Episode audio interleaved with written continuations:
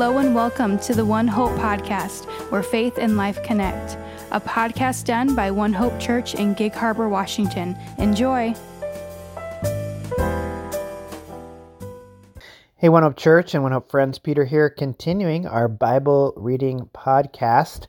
We're almost at the end of season four of our podcast, in which we've been uh, going through the minor prophets this season, uh, taking one a week. And so, a 12 part series. We're, we're in week 10, almost at the end. And this morning at One Hope Church, we looked at the book of Haggai and uh, really saw two key lessons come out of that book for us. Number one, that it's really a book about priorities um, surface level reading, uh, it is uh, the exiles have returned from Babylon, and their mission is to rebuild the temple.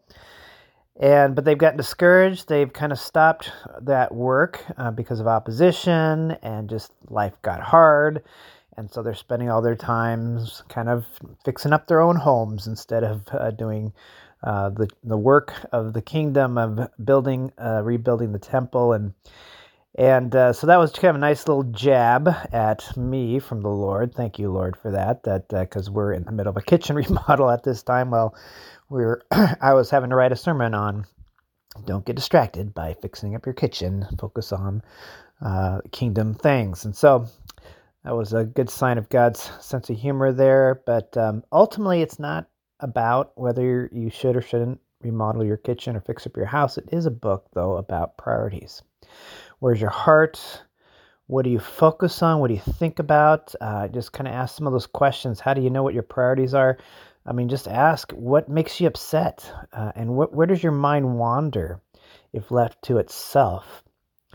And uh, or what do you spend money on? Look at your checkbook. What do you what do you write checks to? Uh, look at your calendar. What do you spend time on? Those things reveal our priorities. And so, it was a convicting message for me. I don't think there's anything wrong with remodeling your kitchen, but I certainly had too much of a focus this last week on kitchen remodel stuff. And it's ultimately not that big a deal. Uh, it's not that big a deal. It's not something that should demand so much attention focus. Rather, as someone has said, there's only three things that are going to last forever, and it's not kitchen remodels. It's God, God's Word, and the souls of men and women.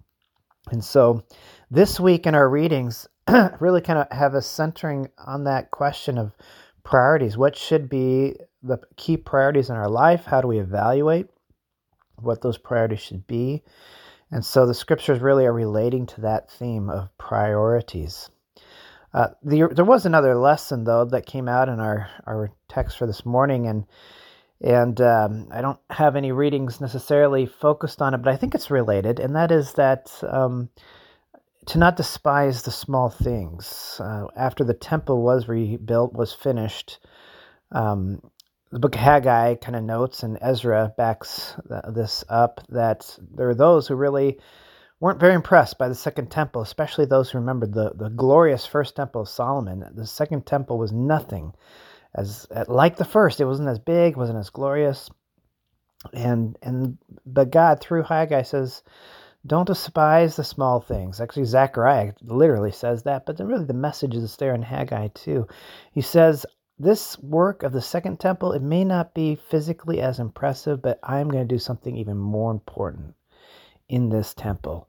Uh, my glory is going to come in a way that it never came in the first temple is um, paraphrasing, but that's really what he's saying. The desire of nations is going to come to this temple, and it's reference to the Messiah coming that Jesus would be in this second temple. This would be the temple where Jesus uh, ministered and and testified to himself. And so, um, a word to us to not despise the small things. That it, what what even in the small things, the, the less impressive things, even of our lives, of our service, of our churches, if Jesus is filling it, the glory of God has come in Christ, and and so it is it is kind of a word of encouragement to us to uh, to not um, to not despise the small things. To know if God's in it, if God's working, um, that uh, it's a glorious thing. It's an amazing thing, and so uh, that I think plays into the priorities thing as well. Uh, I think of Mary and Martha. That's going to be one of our texts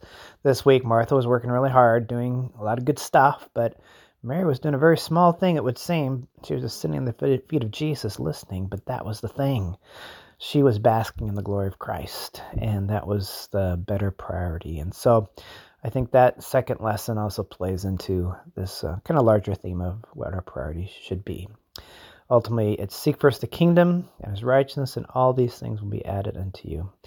And that'll be another one of our readings uh, this week as well. All right. So let me pray for us, and then uh, have a great, uh, great time digging into the Word this week around these these types of passages, and then we'll have a good discussion on Saturday as well with our roundtable.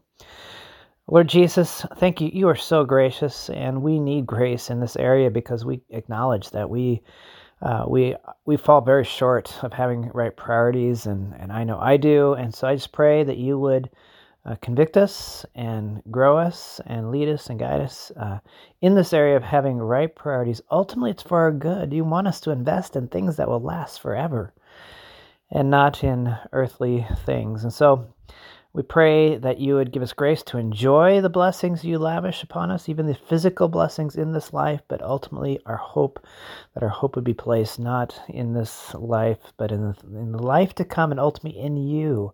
Our relationship with you is the most important thing, and that must come first. Second is the souls of men and women, loving people. Give us grace to do that. In the power of your Holy Spirit, we pray. In Jesus' name we pray. Amen.